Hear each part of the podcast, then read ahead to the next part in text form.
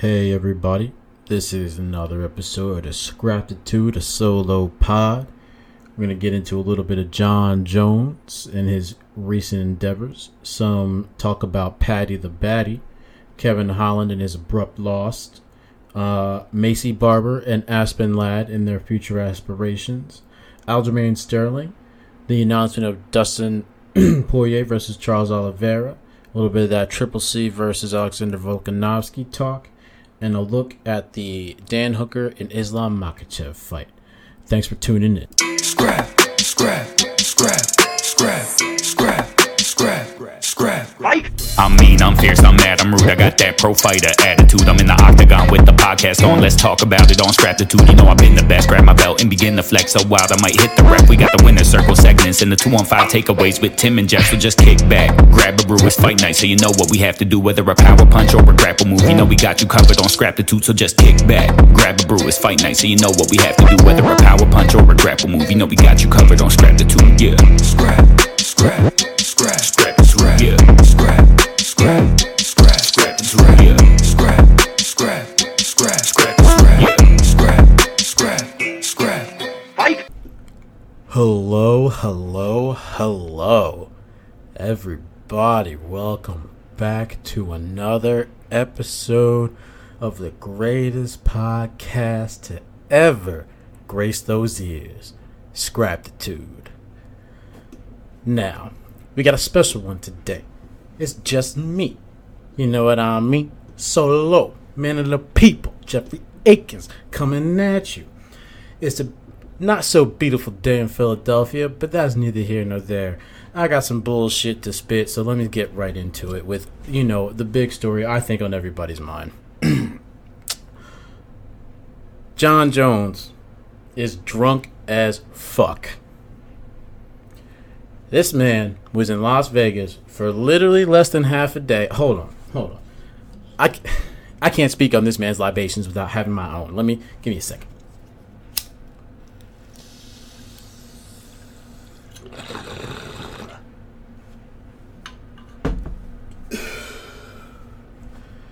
That's better. Where was I? Oh yeah, Jon Jones, drunk as fuck, beating his wife, terrorizing his kids, and generally being a menace to society. What's new, you ask? Well, this is the first time we've really seen it spill over like this, and I gotta say, it does not look good. It does not look good. Our man has been uh, letting himself down consistently, and I don't know if we can continue to support him in all of these ridiculous endeavors. I mean, you read the police report, the man was uh, smashing his head so hard into the police car, it dented the hood. The man is chipping chipping the paint off. John, he, 265 Jon Jones is a menace. I thought this man had demons, but someone on Twitter put it better. That nigga is the demon. Let's move on. This this is gonna be clear and concise haterade, folks. So you might as well just enjoy it while you can. Next up is uh, on on the the hate scale.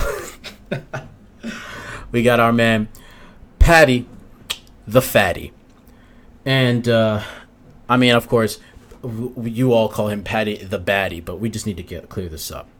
I've never seen a man be able to stay consistent in the fight game, ballooning up like he seems to between his between his bouts. They were comparing this man to uh, who are they comparing him to? Off Family Guy, Chris, Chris Griffin. Come on, Chris Griffin, a cage fighter. We've seen this before, and it doesn't just belong in mixed martial arts. We've seen it in other places. Fighters need discipline, and without that, and without that discipline, you can tend to fall apart. Not good. Paddy already had some struggles in his first fight. I don't want to see him uh, exacerbate these by not coming in on fight shape. And if this man ever complains about a weight cut, we'll know why. But that's not to say all is bad. You know, Paddy seems to understand his body. You know, he's still young, but he he comes in in shape. He seems to have the he seems to be able to fight as long as he needs to. We haven't seen him really taken into these deep waters because he's only had his one fight in the UFC, but people are excited, so I'll give him the benefit of the doubt. With that said, however, I am expecting a lot out of Paddy the Fatty. Let's hope that uh, the weights of his accomplishments can uh, measure up to the weight of his cheeseburgers and bellies and uh, large fry with a shake. oh, I won't rip on Paddy for too long. I know he's you guys' favorite. We can move on. You know, like I said, quick, concise. These are just rapid fire haterade. Hold on. Back to the libations.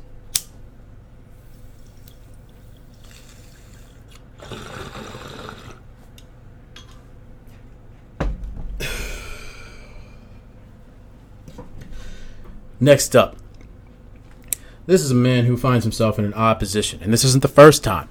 Kevin Holland.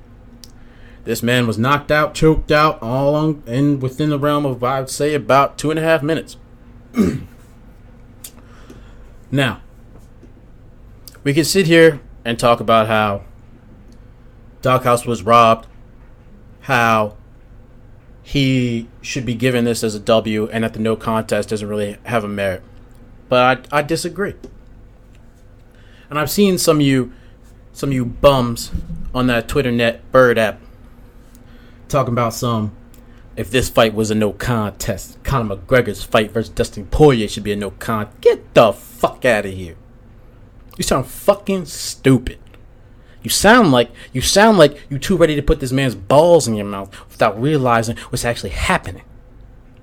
So let me break it down for you. Conor McGregor snapped his ankle. He snapped his ankle, throwing it with reckless abandon at Dustin Poirier. Dustin, being the seasoned mixed martial artist that he is, fantastic hair, mind you, was able to check these kicks. There was no check. There was no check. Shut up. Conor's brittle bones riddled with cocaine holes, couldn't stand up to the power of righteous technique. And they crumbled, disintegrated to dust before our very eyes. We look at Kevin Holland. This man was the victim of an unintentional, illegal technique within the mixed martial arts unified rule set. I am talking about the headbutt. This move does not have a place within martial arts legally. Which means that the result of the fight coming from this illegal maneuver cannot be considered righteous. And we do not let unrighteous endings mar our beautiful records now, do we? No, we do not. We know better than that. Kevin Holland knows better than that. Dana White knows better than that. Doghouse, Philly represent, knows better than that. So, they're going to run it back little over a month. I think it's a good move. We need to see what's really going on. My man deserves a shot to break into the top 15. Kevin Holland needs to stay busy. He likes to cut checks. Speaking of cutting checks, Kevin Holland was busy talking about fighter pay. About how some of y'all need to stop acting like y'all got this shit so bad. And need to start recognizing the opportunity that has been placed in front of you. Now, I can see both sides. You know, Kevin Holland, young man, righteous out here, trying to earn his way to the top. He knows there's only one way there, and that's through the bodies. Bravado aside, he recognizes what his job is, and his job is to fight. And fight that man does. He may not come up on top every time, but he understands that he needs to get his ass into the ring. And when he is in that ring, octagon, mind you, I'm sorry. There's a there's a saying we have out here. That's where the bread's at. And Kevin Holland is where the bread's at. And where the bread's at is in the octagon not on the sideline complaining. You know what it is. Short, concise. We keep them with it. Next up. Ooh, this is my favorite part. Ooh, this is my favorite part. More libations on the way.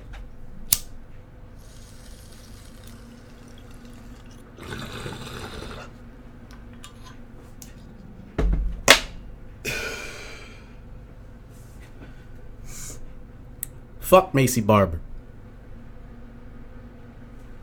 Aspen Ladd is too fat for the weight class. That was not me engaging in too many libations and forgetting who I'm talking about. I'm talking about both of them. Both of these ladies occupy a special place on my list. Someone called it their shit list. Now I'm gonna keep it a beam. We gotta spit it real again. These bitches are out of pocket. They need to fight each other for top fraud in the UFC. It's just it is what it is. It's, it is what it is. You want to sit here and talk to me about Maycee Barber the future? This girl was hyping herself up, supposed to be the, the new youngest champion in the UFC, and this girl is one and two, should be zero and three, and she has the audacity to come up to the girl Mo D, who beat that ass just last week. It wasn't last week, but you know what I'm saying. Aspen Ladd, this girl got the goddamn, got the goddamn nerves to sign that dotted line knowing she got 12 fucking cheeseburgers in her goddamn pocket. Are you serious? Like, are you serious? We're supposed to be, these people are supposed to be professionals. Just imagine, just imagine. Floyd Mayweather comes up to the scene, misses weight again and again. And I'm not saying Aspen Ladd is a Floyd Mayweather. I'm just saying they're both professionals. Let's move it back a little bit then. Let's drop 25 rungs down. If your man Otto Wallin, the boxer, was coming in missing weight every boxing match, that's not professional. I don't know how anyone can want to sign on the dotted line against Maycee Barber. I'm sorry. No, I'm right. Maycee Barber or Aspen Ladd again. Aspen Ladd has proven that not only can she not make it to to a fight, she can't even make it to the scale without fucking collapsing. Jesus Christ. What the fuck? Who the hell t- is with this girl and every goddamn time she gets on the fucking scale, she looks like she's about to fucking die, bro? Like who is this? Like who who is the person that's picking this girl up in the day and be like, yeah, you look good, you look good. This bitch is barely walking. They probably wheeled her in on a goddamn wheelchair. It's fucking disgusting.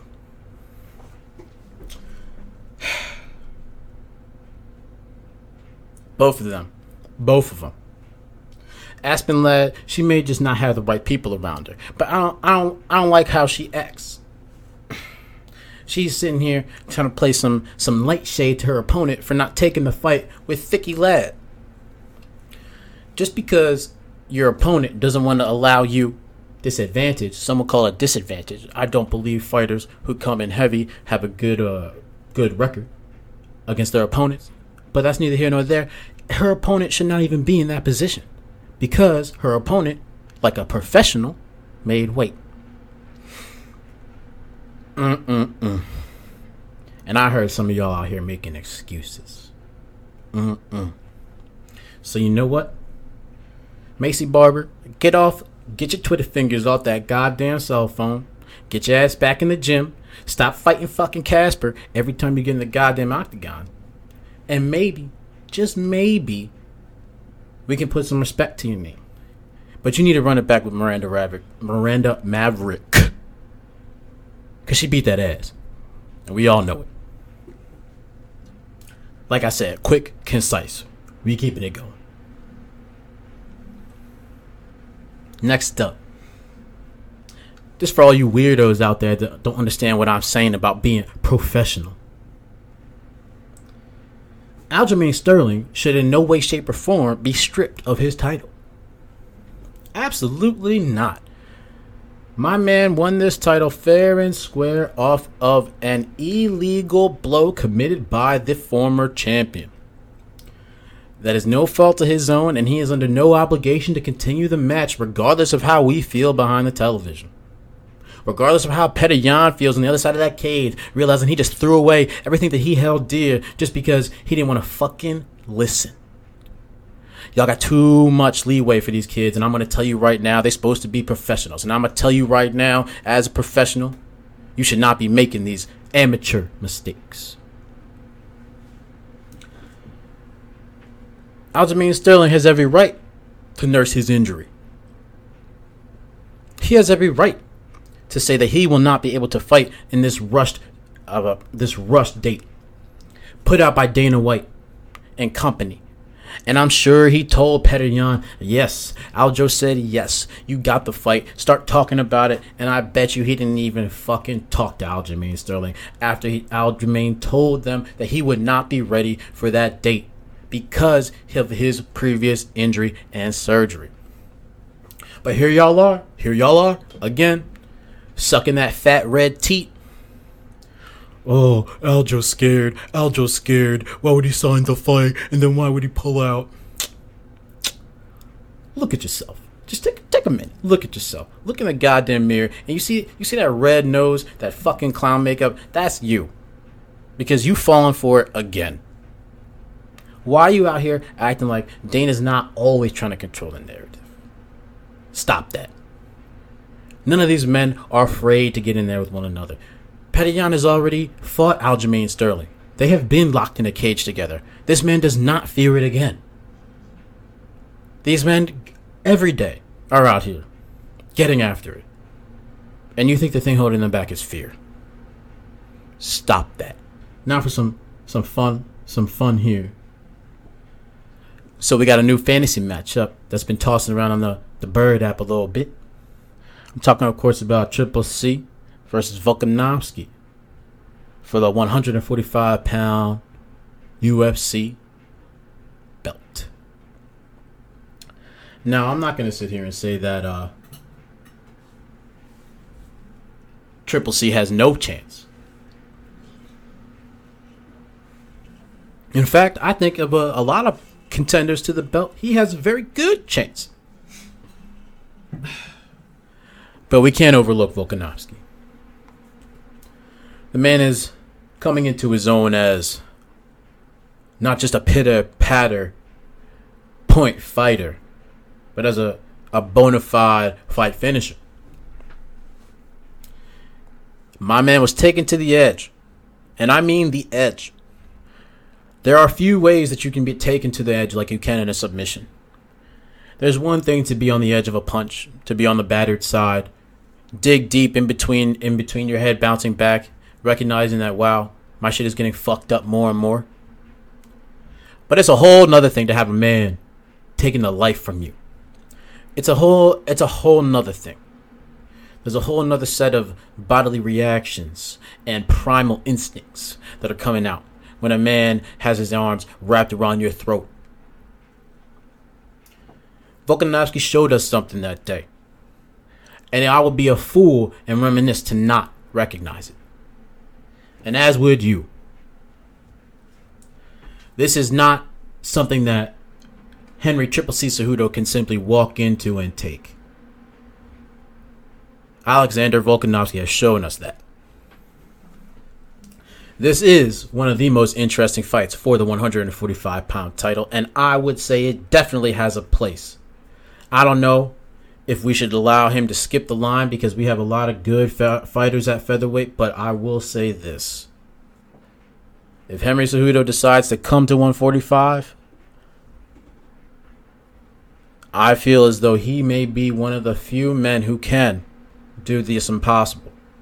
Capture that third belt and that third weight class. It'll be a powerful motion. Legacy defining. We'll see what our man has in him, and we'll see if Big Red will let him get in there.